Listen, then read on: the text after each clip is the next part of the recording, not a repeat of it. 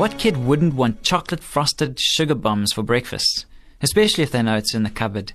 Good day and thank you for joining us for the Focus on the Family Minute. It's hard to convince preschoolers to eat right once they've developed a taste for junk foods. The key is to start them young on a healthy diet while they're still eating out of a high chair. A good way to begin is to keep babies on breast milk or formula for at least the first year. You can introduce solid foods at around 5 months of age, but when you do, make sure it's pure and unadulterated. Avoid adding salt or sweetening their food with sugar. You should also never give honey to a baby under the age of 1. Honey can cause infant botulism and do damage to their nervous system. Finally, avoid giving your baby a bottle or snack the second they become fussy.